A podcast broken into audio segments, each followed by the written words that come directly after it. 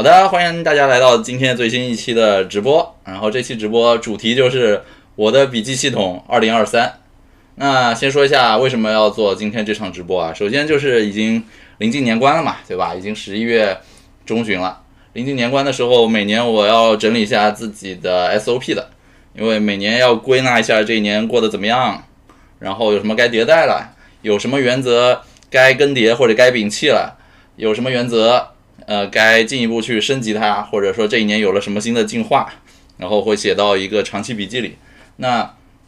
今天这个本身就是一次我今年的笔记相关的 SOP 的一个分享啊，把能拿出来说的跟你们说说，这是第一个原因。第二个原因就是我直播和播客好久没做了嘛，是吧？呃，一个原因就是呃，不是，就是一个小原因就是之前三阳了，三阳之后我的症状就是会咳嗽，特别是。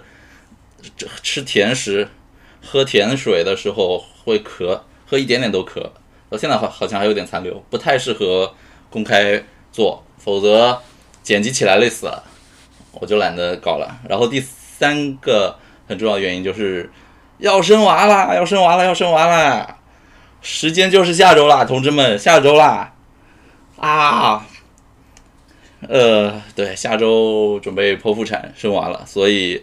这这几个月就是以老婆和生娃为中心，事情可能有点多，有点忙。然后剩下时间，Q 四的时候接活儿接的好像也比以前多了。就是可能有些企业在突击花钱啊，谢谢大家，谢谢大家。有的企业在突击花钱嘛，Q 四要把预算花掉，所以感觉看上去你可能觉得会经济恢复，但其实我我知道的就是突击花钱，所以也没啥。对，就是基于以上三个原因吧。就是再做一下这样的直播分享，再不分享的话，以后也不知道下一次是什么时候啦，对吧？下次再分享的时候，可能就不是今天这个状态，就是周末的时候，老婆回娘家之后，我一个人在家，在书房里，敞开了折腾，敞开了说，一点没有心理负担。以后可能就是家里有娃，或者老婆回娘家的机会，我能这样子机会能浪的时间不多了，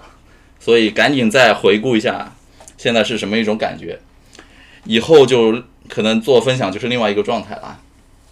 啊，然后可能直播就准备直播的时间也不会那么那么充裕了，哎，好吧，就题外话，珍惜这次机会啊，大家前面跟你们说一说，然后呢，这是第一点跟大家讲为啥今天直播，然后第二个讲的是说，呃，一些延展吧，就是如果今天大家对这个话题感兴趣。但是呢，你又是刚开始研究什么输入输出啊、个人笔记系统啊、个人知识管理系统呢？我建议你就第一个去听一下我播客早期的一期节目，就是我现在播客叫冰镇电波嘛，在全平台都有。然后建议你去听一下二零二一年八月份发的第六期节目，就是 EP 零六，那期节目叫做谈谈我的读书观和笔记法。呃，那个文章算是比较完整的讲了一下。我对于读书啊，然后笔记的一些观点看法，然后包括一些很基本的知识点，呃，那那期节目，我觉得我后来自己又听了一下，觉得还是可用的，就里面可能百分之九十五、九十八还是适用于今天的，因为我当时讲就觉得要讲一个比较长效的、半衰期长的东西，所以没有做那种时效很短的内容。大家如果刚开始接触这个领域的话，建议你去听一下啊。然后第二个可以推荐的就是叫卡片笔记读书法。就是也是前两年出的一本书了，《How to Take Smart Notes》的简体中文版。然后第三小点推荐的资源就是这个啦，记笔记的方法。那个少少男白光打钱啊，这个他们新出的书，然后帮忙这个宣传宣传，对吧？那这上面还有这个推荐语，写了个推荐语，能看到不？反正就这本书，我觉得挺好，就是把一些记笔记最基础的东西都写了。虽然是卖自己的货啊，但是他们也加了很多干货，个人实战的一些技法。然后我我大概在他们连载阶段，大概十四个月前就开始追更，然后在他们审审核校对阶段也帮他们看了看，然后提了点修改意见，吐了槽。然后等到上市之后拿到书，大概翻了前后内容看了三四遍，然后每次看可能都有一点新的感悟。然后其实我中间有段时间。弗洛姆用的很少了，但是这本书上市之前，我重新看了一次之后，哎，想起了很多，结合我最近的一些遇到的问题，我又把弗洛姆用起来了，发现确实好用了，就是它要有问题，基于问题你再记笔记，然后找工具，然后配方法论才有效。如果你只是很泛泛的，就是我要记笔记啊，你也不知道为啥记笔记，好像别人都在记，好像很 fashion，好像好好像是有一个新工具出来，我一定要试一试，但是没有跟你自己具体的问题结合，没有过思考，没有过撞撞墙，那可能就有点难。对，然后以上三个小资源啊，先推荐一下。听完我这个直播分享之后，你们还有兴趣延展，可以自己去搞一搞。那今天要分享的东西都是基于我之前所有公开分享内容之外，只说今年最新的东西，最新的体系了。OK，然后再插播一个小故事，就是我在准备这个分享的时候，切身的体会到了什么叫做他们宣扬的一个理念，叫做笔记是增援未来的自己。我之前一直说，你记笔记就是在给你今天的人生做个存档，明天开启新的一天之后，你就像游戏读档一样，可以少了很多麻烦，可以。少了很多累赘或者从零开始练的过程。那他们之前一直说笔记是增援未来的自己嘛？我昨天在准备今天这个直播分享提纲的时候，我想了个大概，然后呢，我去我的笔记里面去捞各种各样能适合放在直播里分享的内容丢进来，捞的这些碎片内容过程中，哎，突然发现我上个月月中的时候已经做了一次 SOP 的整理，然后那个东西直接拿过来就可以作为今天分享提纲的题干了，所以。我觉得就是一个月之前自己意外的做了一些事儿，然后呢，恰恰就帮到了昨天的自己。本来以为昨天晚上多花半个小时来整理的，结果昨天晚上开开心心的去看你你好星期六了。对，就是突然的感觉到了，确实是这样。好，前面都是题外话了啊，下面开始正式分享。今天分享，我希望争取半个小时之内能讲完，不说那么多废话，直接进干货。今天分享的。核心两大块，一大块是关于原则部分，就是至今为止我还在记笔记的话，哪些原则还在坚持？就是之前一直倡导，我现在还坚持哪些东西我已经取消了，或者还没有开始实行，没有找到场景，就是原则部分会讲这两块。然后第二大块就是就讲工具了，我现在用哪些工具，各自的场景是怎么样的，会存放什么样的东西，然后有哪些小技巧、小方法之类的。差不多今天正正文就是这两大趴。好，我们开始第一大趴，就是关于笔记的原则。原则的话，第一大趴的第一小小点就是哪些原则我到现在还在持续坚持呢？那这里我数一下，一二三四，差不多四个大原则我还在坚持啊。第一个大原则叫做，我现在选工具还是在坚持以 Markdown 支不支持 Markdown 这种格式为最高的优先级，就是。甄选的一个考虑的优先级，就 Markdown 这个东西，大家如果不知道的话，你就理解成就是纯文本啊。Windows 用户你就理解成就是笔记本，打开随便存点什么，保存成的那个 TXT 格式。那其实 Markdown 的后缀应该是 MD 格式啊。然后这个格式 Windows 和 Mac 啊，还有主流的移动设备其实都支持的。它打开就是一个文本而已啊，带格式的文本。那为什么我还坚持用 Markdown 格式呢？它有几个好处。第一个就是你的数据完全可以本地掌控。就它就是一个个文件，它不是什么云端的一股数据流，或者你不知道存在呃某家供应商服务器上某个位置某个数据库里的一个字段，不是这样。Markdown 它就是一个一个文件，然后你就可以像处理文件一样处理它啊，保存啊、备份啊什么都很方便，而且关键是在本地嘛，所以你可以存在硬盘里，对吧？你显示器炸了，你硬盘抠出来，你还可以放到另一个地方啊，对，所以我觉得。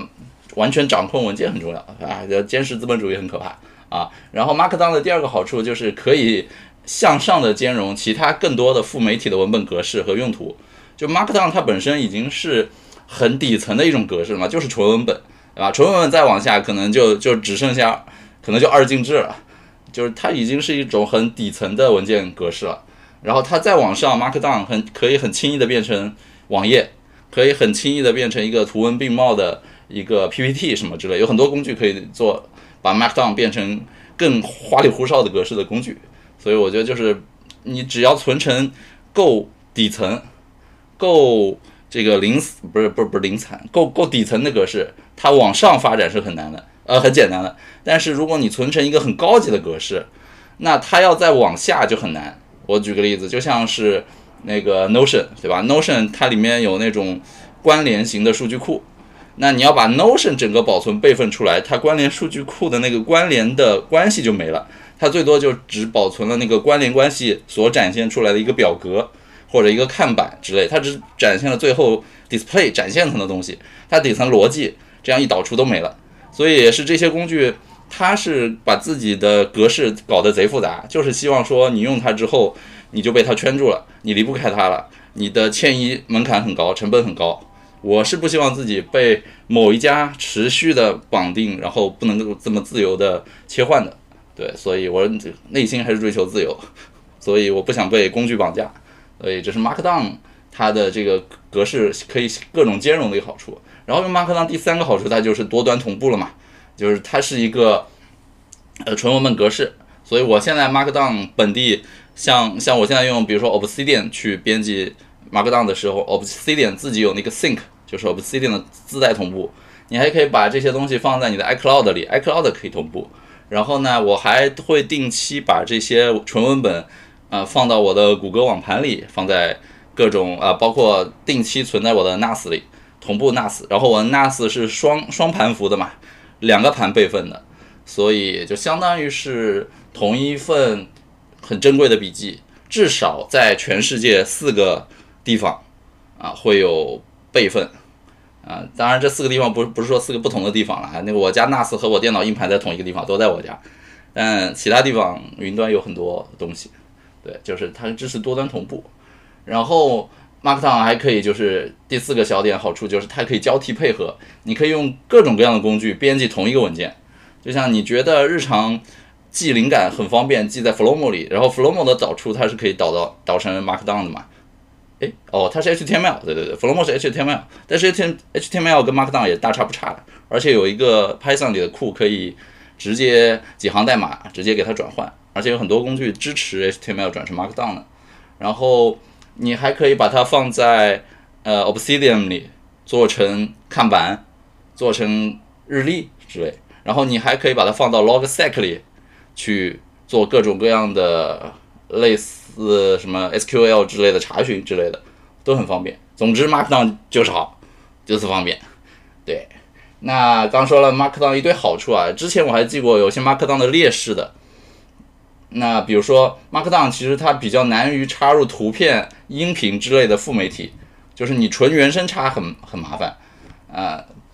这种复杂的排版 Markdown 有点麻烦，但是呢，这件事儿正在被越来越强大的工具，包括他们的插件所解决，所以。它的权重正在降低，我慢慢开始不考虑这件事儿。之前还记得 Markdown 一个劣势，就是它缺乏那种 metadata，就是原数据，就是对于一份文件，你需要去手动构建一些它的原数据。那这件事儿现在也已经被越来越强大的工具插件解决了。就像我等一下要介绍的什么 Heptabase 之类的工具，就基本上都能够去原生的形成一些，呃，对一篇文档生成一堆原数据。所以我觉得现在我用 Markdown 的理由更强烈了。对，这个是我正在坚持的第一个大原则，就是我还是在坚持用 Markdown 作为选工具的最主要的格式。然后在坚持的第二个大原则呢，就是不要过早的对知识进行分类。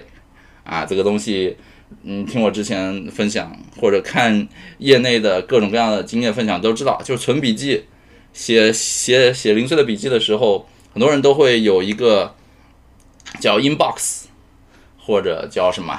呃，我我这边我基本上都用 inbox 这个名字作为一个暂存的临时文件夹，就是你还不知道它归类归到什么，我只是突然有个闪念，或者我看这文章还不错，我还没有细细想好这个文章适合拿来放在什么地方用，我就先放到 inbox 里。那可能就是快速大量的 inbox 里堆攒了几十篇东西之后，定期的再去找到整块时间。对 inbox 做一个归类，那这个可能就是在电脑前做这件事儿。平时移动设备上我就只管写，只管录，放到 inbox 里。回头在电脑上有时间慢慢去做分类整理。然后我现在会有日程设日历，就是专门的时间来做分类整理。就这件事儿其实也挺舒服，也挺有心流的，而且很适合，就是它比较机械化一点。嗯，你可以一边听音乐，甚至看一些视频，听听播客来做分类。就是时间被充分利用起来了，而且有些分类很适合闲暇时间嘛，就像我现在陪老婆，有的时候去陪做产检，做产检嘛，就是她进去检查，我可能在门口要做二十分钟到两个小时不等的时间，我也不知道多久，取决医生。那这段时间如果拿来打游戏，如果它出来很快，二十分钟，我一把游戏还没开完它就出来了，那我就很难受。所以这个时候我会优先去做一些闲暇时间可以做的工作，比如说就是在手机上去做各种各样 inbox 里的东西分类到其他地方，对，做一个分解工作。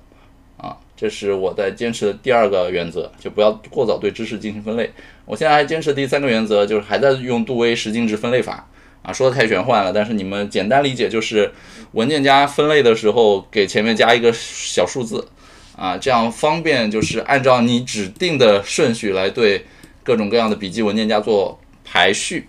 否则它可能会按照英文首字母顺序啊，或者按照你想不到的其他什么创建时间奇怪的顺序，但其实你可以直接在前面加一个排序，比如说我的 inbox 它的排序就是零零。然后我正在工作的文件夹，我管它叫 WIP，就是 Working Progress，我给它叫一零，就是零零就是 Inbox，一零就是 WIP。然后像二零的话，我会放一些可以参考的各种模板或者 SOP 之类。然后其他还有什么归档就是九十九之类的，就还在用这个杜威十进制分类法，不知道这个的你自己去搜了，反正很多人都会说。我还在坚持的第四个原则叫做定期备份。就是我会在每周末或者每周周初，啊，现在可能每周末比较多，以前是每周初，因为我周一基本上是整理日，就是经过一个周末的休息、沉淀、思考，还有周末会发生很多事儿之后，周一会有大量信息聚集过来，我会周一专门时间做做整理沉淀。那我现在是周末周一的时候吧，会对于笔记做各种各样的备份。我自己写了日程，就是在那个滴答清单里面，它一个任务可以拆解成若干个小任务。那我周末就有一个任务，就是名字就叫各种备份。然后点进去，小任务里的备份有备份微信的聊天记录到电脑上，然后有备份各种软件工具，就是比如说把 Flomo 导出一份，然后备份到 NAS，把 Evernote 的某个文件夹导出备份啊，然后把什么 Obsidian 的文件夹。备份之类的，我会有这样的一个日程。对，那我现在备份的话用两种，一种是自动备份，就比如说是 Obsidian 它原生带备份，那他们这种备份本身是原生的，而且又有这种版本控制的机制，所以比较方便而且安全。那这种我就开着。那除此之外，我不太敢采用的就是直接在。工作区里一边工作一边备份，什么意思？就是比如说你把你的工作区的那些文件夹，你是放在你的 iCloud 里的，那你但凡稍微改一点了，那就相当于是你一边在改你的 iCloud 一边在备份嘛。那这有很有问题的，就有可能一方面就是会影响你工作性能，呃，你它它同步的时候可能会卡一下，然后有可能就是你当前工作区意外被破坏的话呢，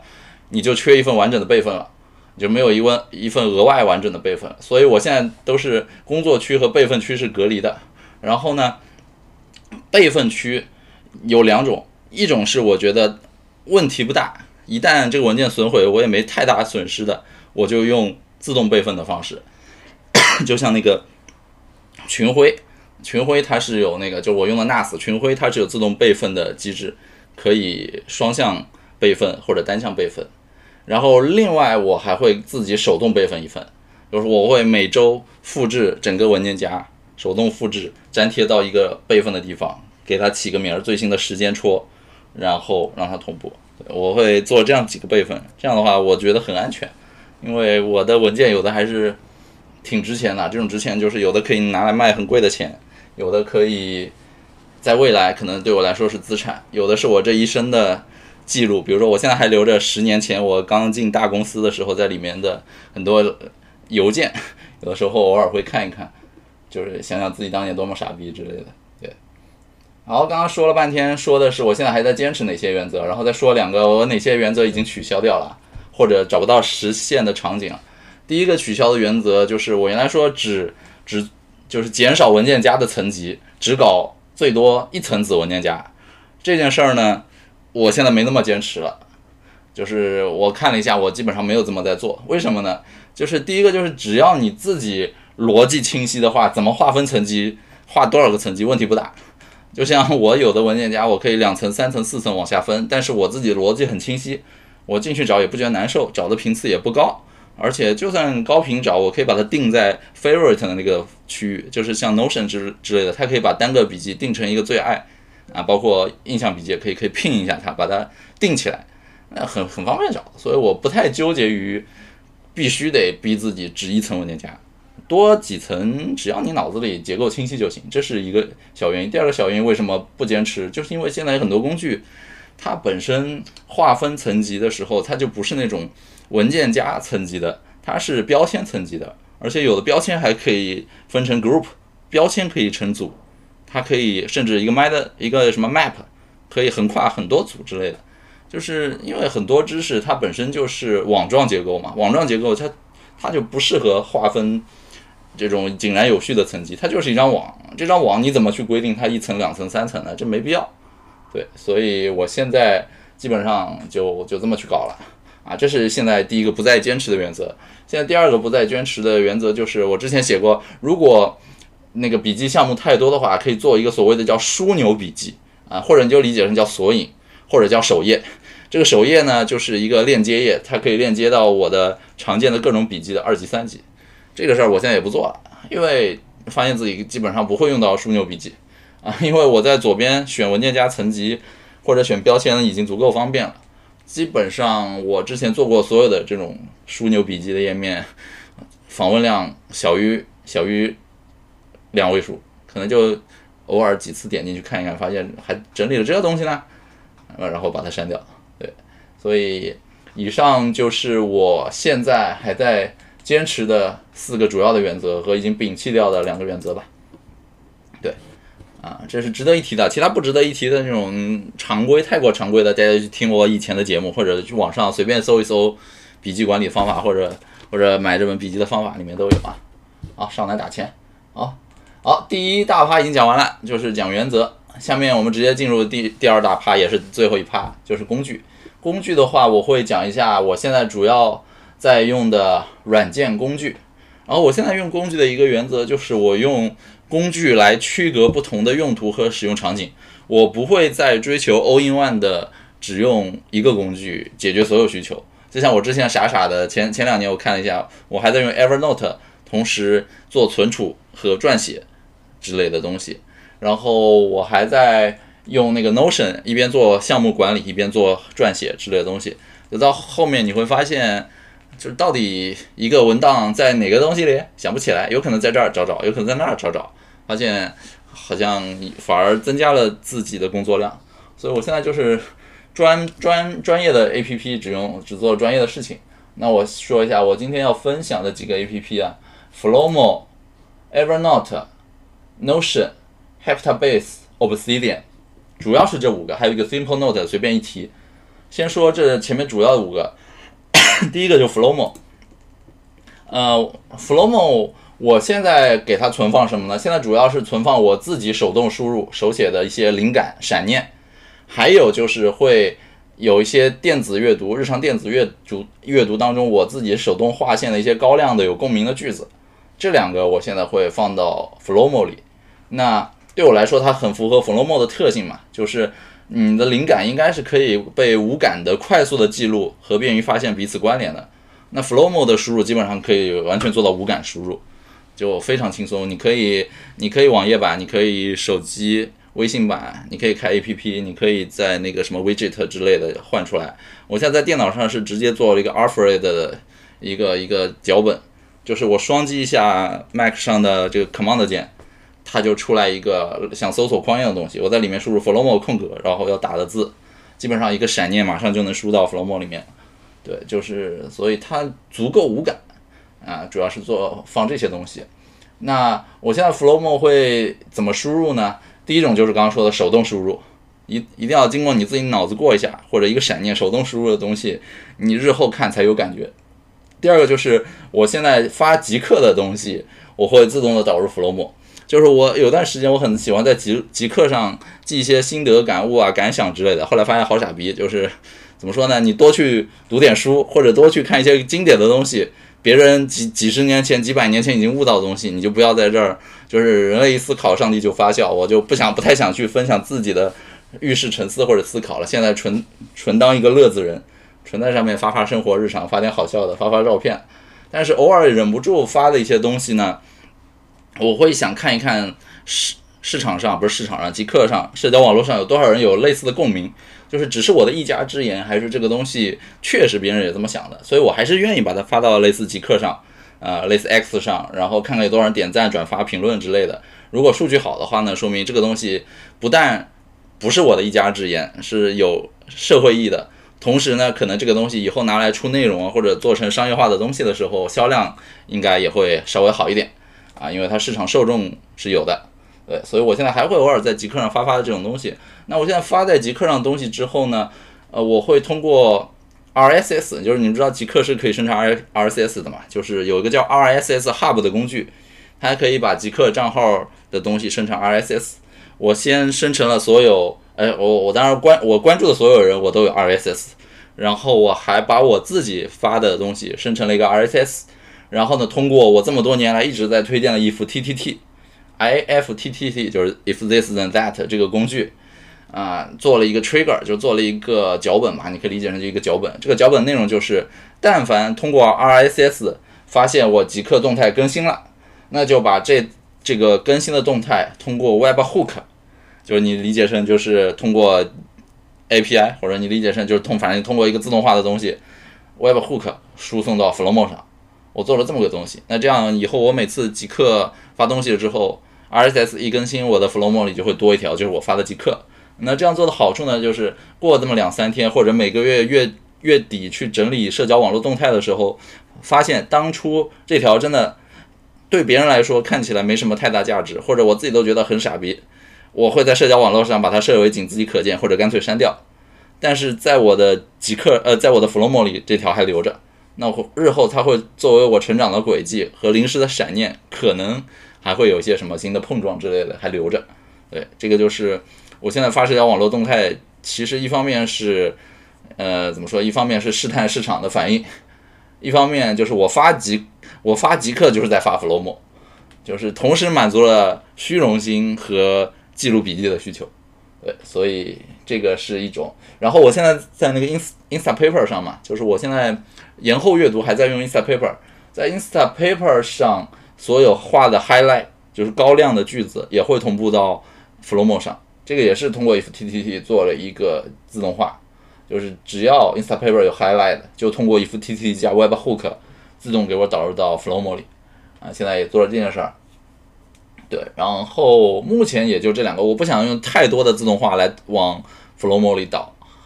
这些东西最好都是我自己看过、过过脑子再往 Flomo 里导，否则的话，无脑自动化丢进去，自己从来没看过，它就会日后变成一个可能另一个 Evernote 这种你存进去也不会看的东西。对，这个就是我现在在用的。然后如果你买苹果十五手机，买 Pro 以上的话是有那个 Action 键的嘛？我看有人就这么用，就是把 X Action 键。加上一个苹果的捷径，它就变成了呃一个像锤子手机的闪电胶囊。其实完全可以你按按一下，然后随便说点什么，它转成文字，然后再发到 Flowmo 里去，就贼好用。但我现在没有用，我现在在安卓手机上已经能实现这件事儿了，我苹果手机也没更新，所以就这么一提，你们谁更新了可以去用啊。然后。然后 Flowmo 里我要多小扯的一块就是，我存到 Flowmo 里的这些灵感闪念，主要分哪三类？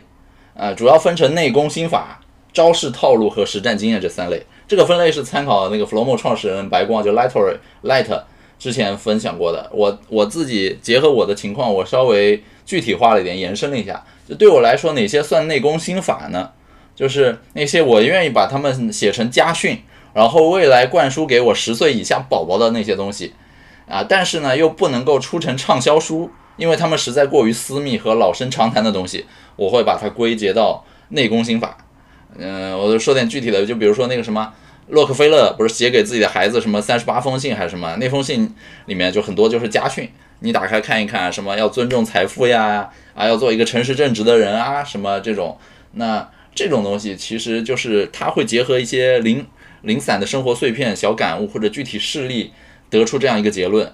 那这个东西呢，你给别人看，它就是老生常谈，因为千百年来太多人都在说这个东西。但你给自己十岁以下小宝宝看，它就是很有益的教养，它就是在灌输一些东西。那这些东西在对我来说就是内功心法。那可能我这辈子到了三十多岁之后，我掌握了很多支撑我的信念、信条啊，一些家训内功心法。但一个小宝宝或者刚走入社会的人或者学生，还有很多东西是不理解的。这个东西就是更多可能就适合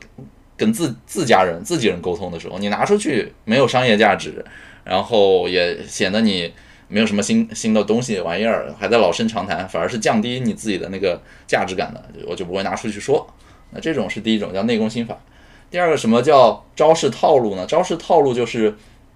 我对它定义就是，如果出一本书的话，五到十年内仍然有人会愿意买的这些书里的长销的经验，这个在我看来就是招式套路。像我之前写的那个增长黑客那本书，可能里面招式套路也就保鲜期可能就两三年、三四年。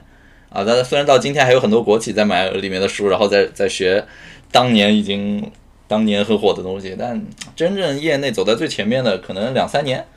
里面的东西都被榨干的差不多了，该死的公司也死的差不多了嘛。所以就是我我我说，如果如果啊，未来还要写书，还要写一些长销的书，就不要做短期爆款畅销书。爆款这年头很难爆了，但如果你真的爆了一搞搞搞那么一两波，赚很多。赚个快钱，一两波上岸那也行，但现在这个光景看起来更适合做一些长期主义、长销的书。就是我我再给他们打广告吧，就是笔记的方法里面，其实长期的适合长期的东西挺多的。我看了一下，就可能我三五年之后，甚至我孩子认书是不是是认字读书之后，我可能也会跟他分享分享里面的东西。对，就是这种算是招式套路吧，但是一定要是中长期能用的。然后第三个会记得什么叫实战经验？实战经验就是我对它定义就是，当你成功之后，你出来分享的时候，能变成那种很点睛的小案例的故事，这个就是实战经验。但除此之外，除了这个场景以外，你最好都藏着掖着的一些吃瘪合集，这些在我看来就是实战经验。也就是说，可能以记录个人吃瘪失败，然后失败之后自我反思痛苦的，然后去自我自我检讨的比较多的，这种我会。多去写一写，那这种东西就是，当你痛苦反思的时候，不值得拿来分享，嗯，就是往往社交网络上去倒苦水没有必要。但是，一旦你过了这个弯儿，绕过了这件，绕过这个坎儿之后，你某种意义上获得成功，或者你自己定义的一一些什么小成就，你要为一些小成就喝彩或者出来讲的时候，把这些吃瘪的故事呢放进去塞一塞，效果会非常好。就大家都喜欢看到。一个人经过了历尽千帆，然后获得成功的故事，啊，跌倒爬起来的故事，英雄之旅嘛。所以这些是实战经验。所以以上三点：内功心法、招式套路和实战经验，是我会记在 Flow Mode 里的各种各样的闪念和灵感。对，然后呃，我会我我一共分享五个工具嘛，对吧？我每个工具讲完之后，我会用建筑，就是你要构造一个宏大的建筑啊，来做比喻。就是如果你要构建一篇文长文本，比如说写一本书或者写一篇文章，写一个卖货文案之类的文章作为最终产出的话，那 flomo，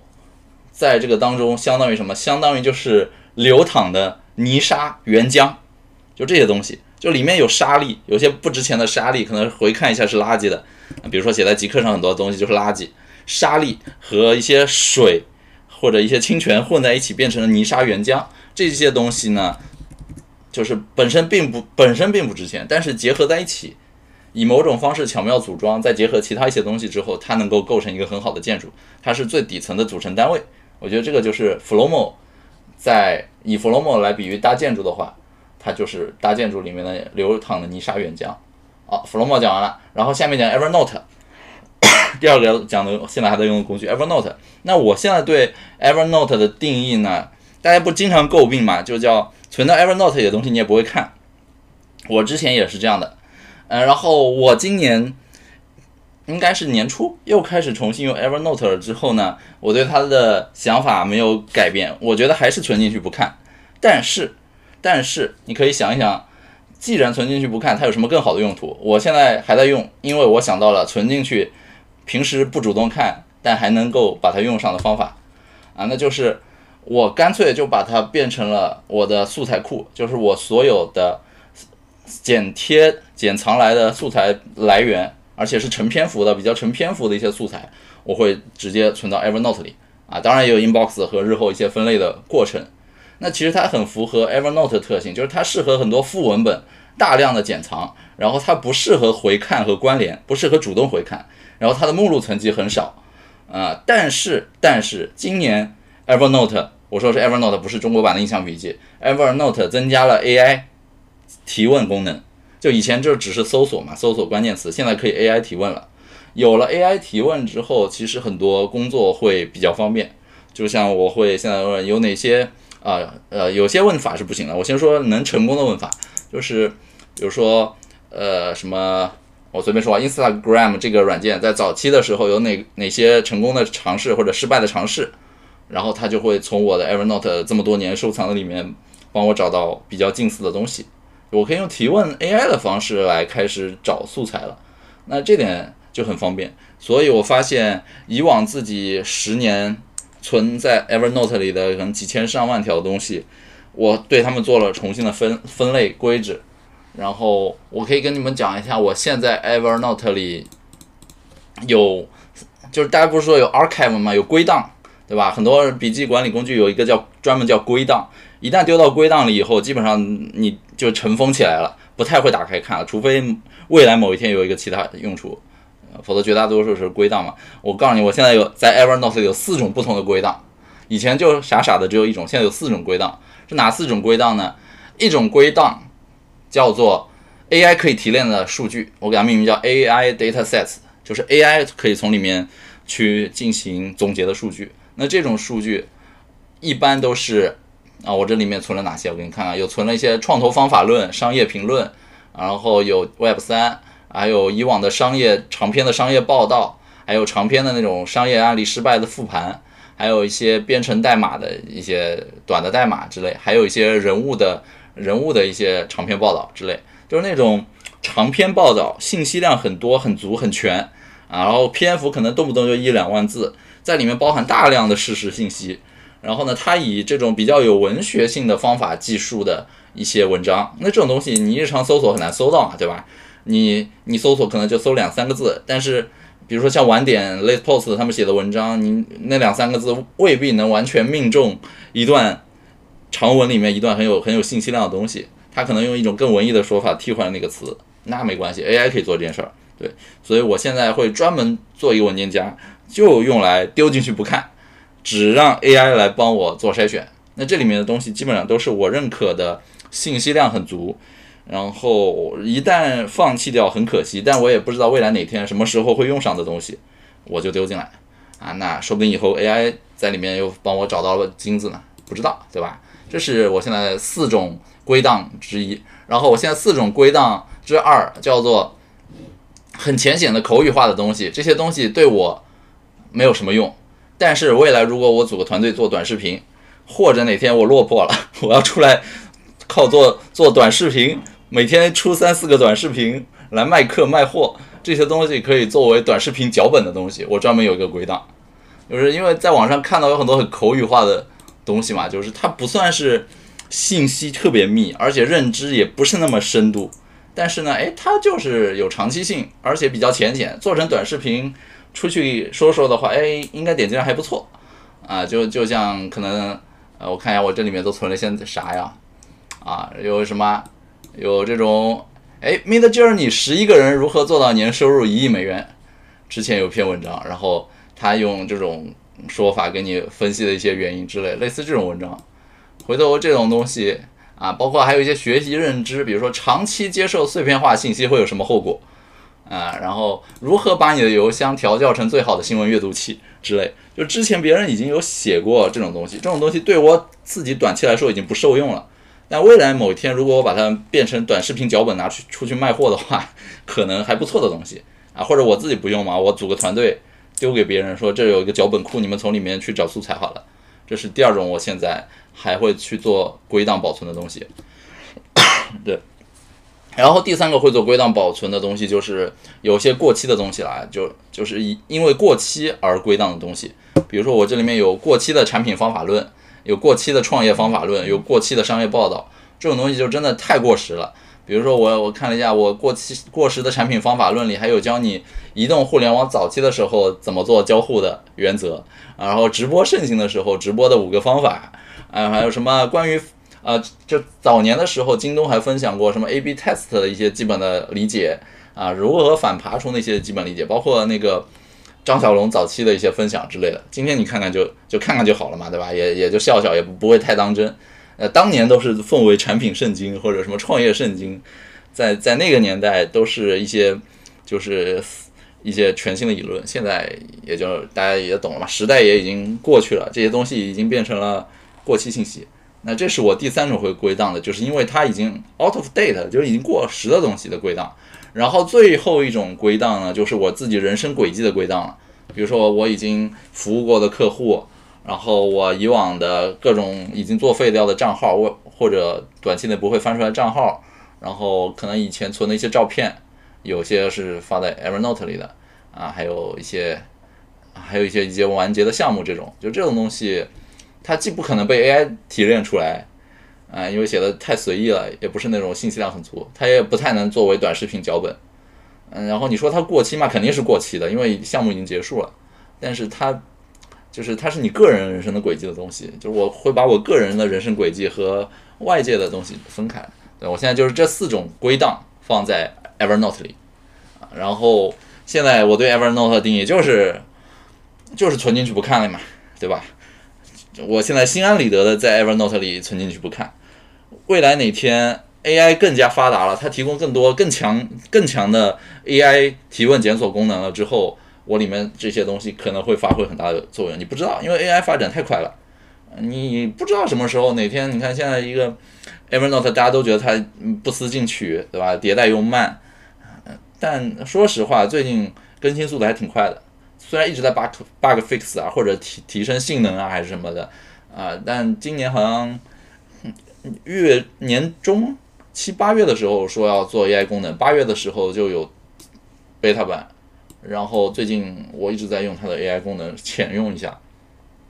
对我就赌以后 AI 很强了之后，我存的这些有信息量但是短期用不上的东西，在未来能帮到我，我就做这么一个归档。啊，那刚才说的是 Evernote 了，那我们还是说，如果用写一篇长文作品是搭搭一栋建筑的话，那 Evernote 相当于什么呢？它就相当于我的建材五金市场。就是在我还不知道自己要造一栋什么样的建筑之前，我不可能去贸然的去逛建材五金市场，对吧？你买看到什么好的，你也不一定会马上买过来，你只会可能记记着，就是哦，最近市场上又多出一种材料，这种材料挺牛逼的，或者哎，这种立立邦漆又出了一种新的款款式，除了颜色好看之外，它还有个别的功效，但短期也用不上。或者哎，市场上又多了一种智能家居的产品，但是我连房子都没建呢，我也不知道用不用得上。我先把它 mark mark 下来。对，就是 Evernote 现在已经是我的建材五金市场了。我就赌这个建材五金市场未来乘着 AI 的这种这股春风一下子飞升起来，我以以往存的这种几几千个深度的稿子就能用上了。OK，好，然后刚才说的是 Evernote，下面分享。第三个工具啊，第三个工具叫 Notion。Notion 的话，我现在对它的定义就是我会在里面存所有跟做项目相关的看板、素材、日历、底稿。那如果说一个长文作品是搭建筑的话，那 Notion 对我来说就是搭搭这个建筑的项目工程的管理计划表，就是包工头会去看的那些东西。那日常的话，我在里面会。存一些最近在做的项目，然后把它存成不同的维度，从不同的维度来看。比如说我自己公众号嘛，对吧？公众号现在，呃，这周写的还挺勤的。我在试着有没有可能通过新的体系加速公众号的产出。然后我现在就是会在 Notion 里面有一个创作排期，是用的看板的方式，就是有一个选题库、idea 库，然后到。正在撰写的状态，再到已经排期的状态，再到已经发出来的状态，就是你去看那个阿里阿布达尔的很多视频，视频拍摄就就就类似那样的。然后它还可以有 list view，还有什么 table view，还 calendar，就是我会用 calendar 来看，就是这天是不是已经有排期了。就像最近双十一嘛，双十一接的广告比较多，然后很多一个月可能每周都有一到两个广告。像明天啊，预警啊，预警，明天公众号就是广告了啊！有人说公众号广告太多了，没错，明天公众号就是广告。本来今天公众号也不会发广告的，但是后场女工小王的专栏真的已经跟我邀约好几次了，然后我后面已经排不上期，只能发在今天，就下下周基本上没时间了啊！所以跟你们说一下啊，明天的公众号还是广告啊，下周六还是广告啊，下下周三还是广告 哦，下周二是一个广告加福利。啊，先跟你们说一下，最近公众号广告很很多，因为是双十一，双十一厂商都在这时候，啊，啊，下周下周三四五可能就忙了，下周三四五可能已经在产房或者已经生出来了，嗯，那根本没时间坐在电脑前写东西了，所以跟你们说一下，就 Notion 现在在搞这些事儿。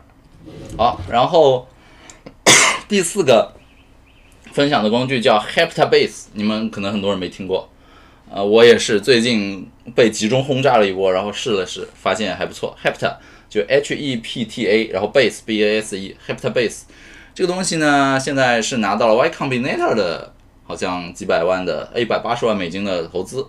然后它最新的数据就是在全球好像就只有一万的用户。你别看只有一万用户，但是这个东西就是你要用它没有免费版的，它上来就是你你得付钱。然后一个月人民币差不多是六十多块钱，六七十，你可以有七天免费试用，但是过了七天之后，所有人都是收费用户。所以你看它一一年可能六七百、七八百人民币一年的年费，然后有一万个用户，那他一年收入现在已经是八百万了。这是他创业的第二年，啊，他创业第一年的时候就是，呃，不，要创业第三年嘛。他创业第一年的时候好像说是只有只有什么几百个用户。然后经过这两年发展，才发展到一万个付费用户。然后我说这个发展速度也太慢了吧。然后有个哥们儿提醒我说，他们的创始人在访谈里说，还觉得发展太快了。我想想也确实有道理，这个速度是是挺快，而且产品有很多很迭代。我说了很多背景啊，你你可能还不知道 Heptabase 是啥。Heptabase 的话，我最看重的就是它是有那个 map，就是关联的那种，像思维导图一样。就是你可以在一个大的白板上、大的一个画板上建立很多的知识块，然后知识块之间可以连线，这样你说理解吧？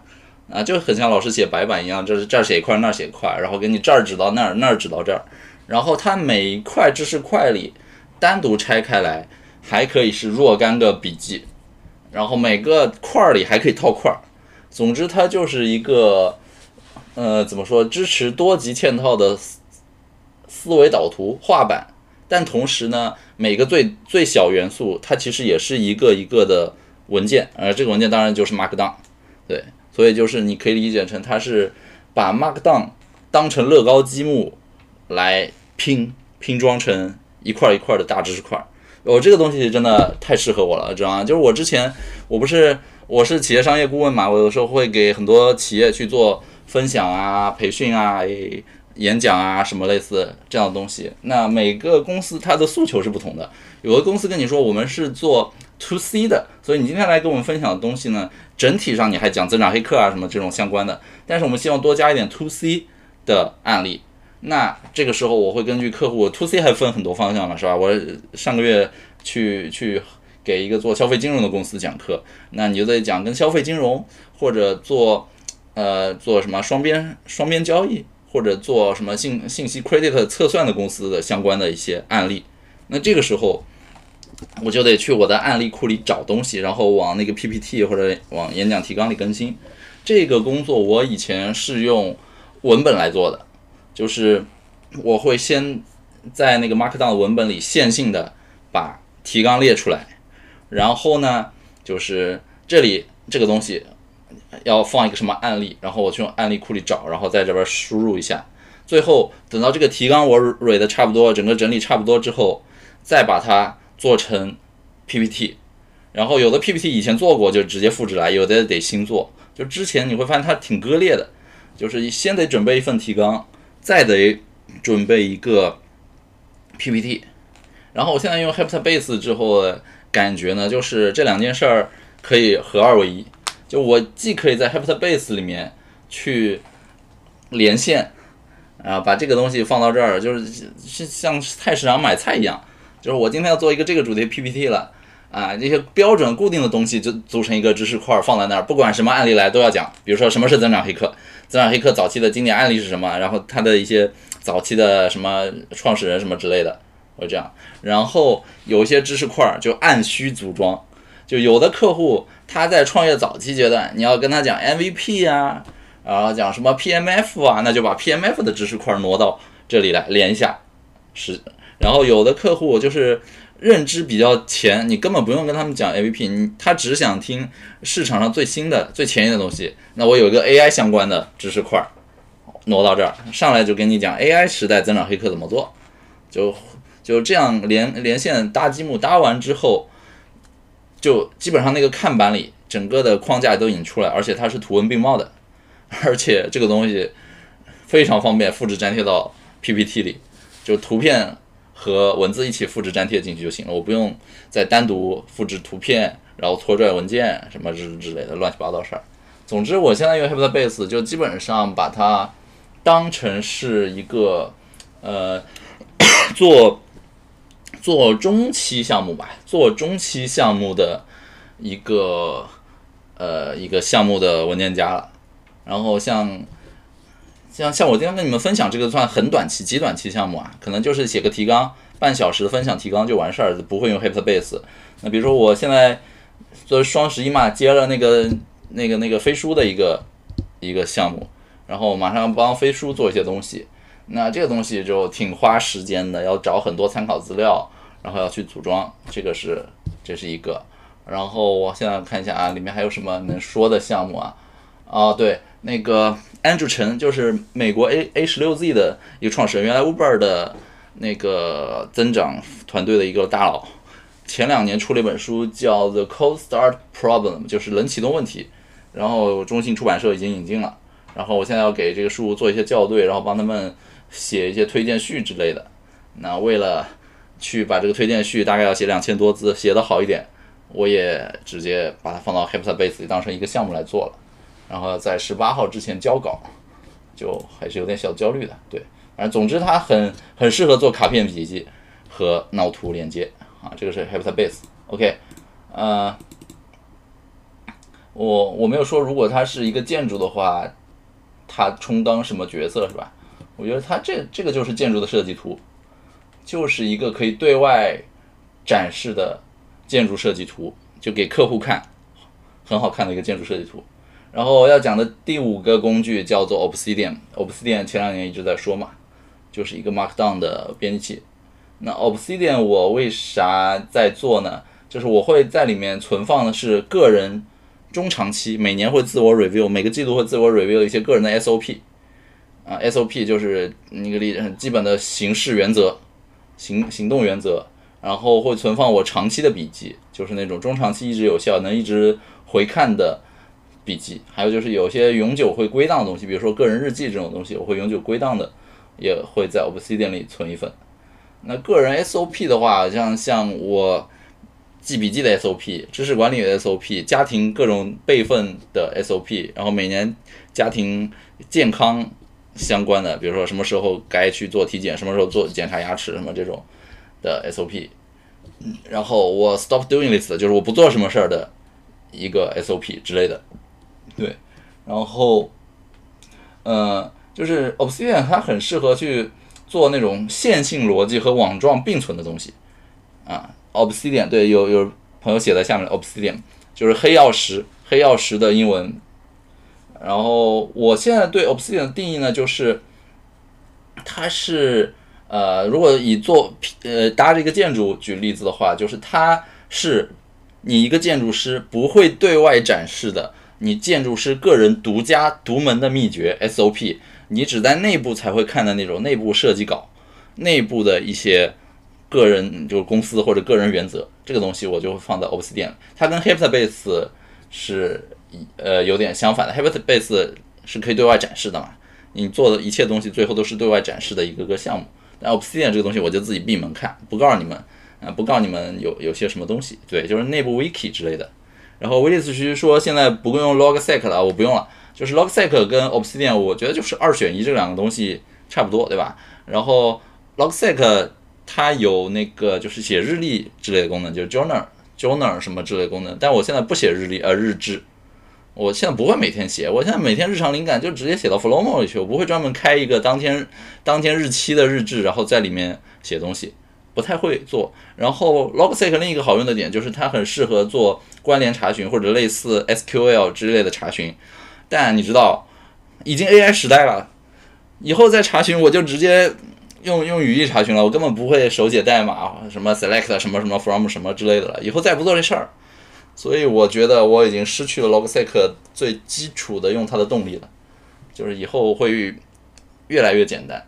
就是你需要去适应的点越适应工具的点越来越少，应该是工具来适应你了，然后用自然语言来实现。对，那以上就是五个主力在用的 Flomo、Evernote、Notion、Heptabase 还有 Obsidian，然后额外 One More Thing 的东西叫 Simple Note。Simple Note 我只是把它当成是。可以同步的记事本，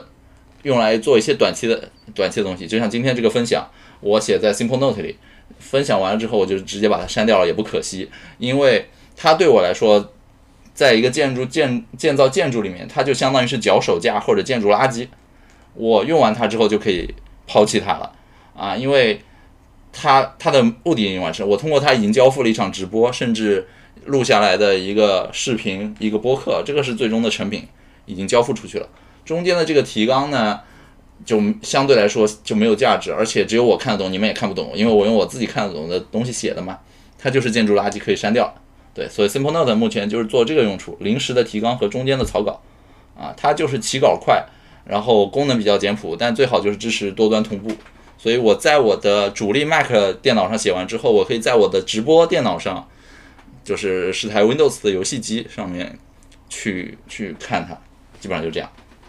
所以以上就是我目前在用的五加一个笔记软件。那我还会捎带一提，就是我会用硬件做一下区隔。就是我在移动端上主屏上尽量会放那种很适合快速记录、保存和查询的东西。比如说我移动端主屏都会放 Flowmo 啊，然后什么 Notion 之类的，以以快写和快查为主。然后我在电脑端的主屏会放 Heptabase 或者 Obsidian 这种你有大段的。啊，时间可以空下来，专门做整理、思考、创作、沉淀的东西，就在电脑上用。这样的话就不用手机上一堆笔记软件，然后徒增焦虑。对，这个就是目前我用笔记工具的一些习惯。我好像说是要说二三十分钟，结果又说了快一个小时，我勒个擦！好了，就就这样，今天要分享的主要的点就这些。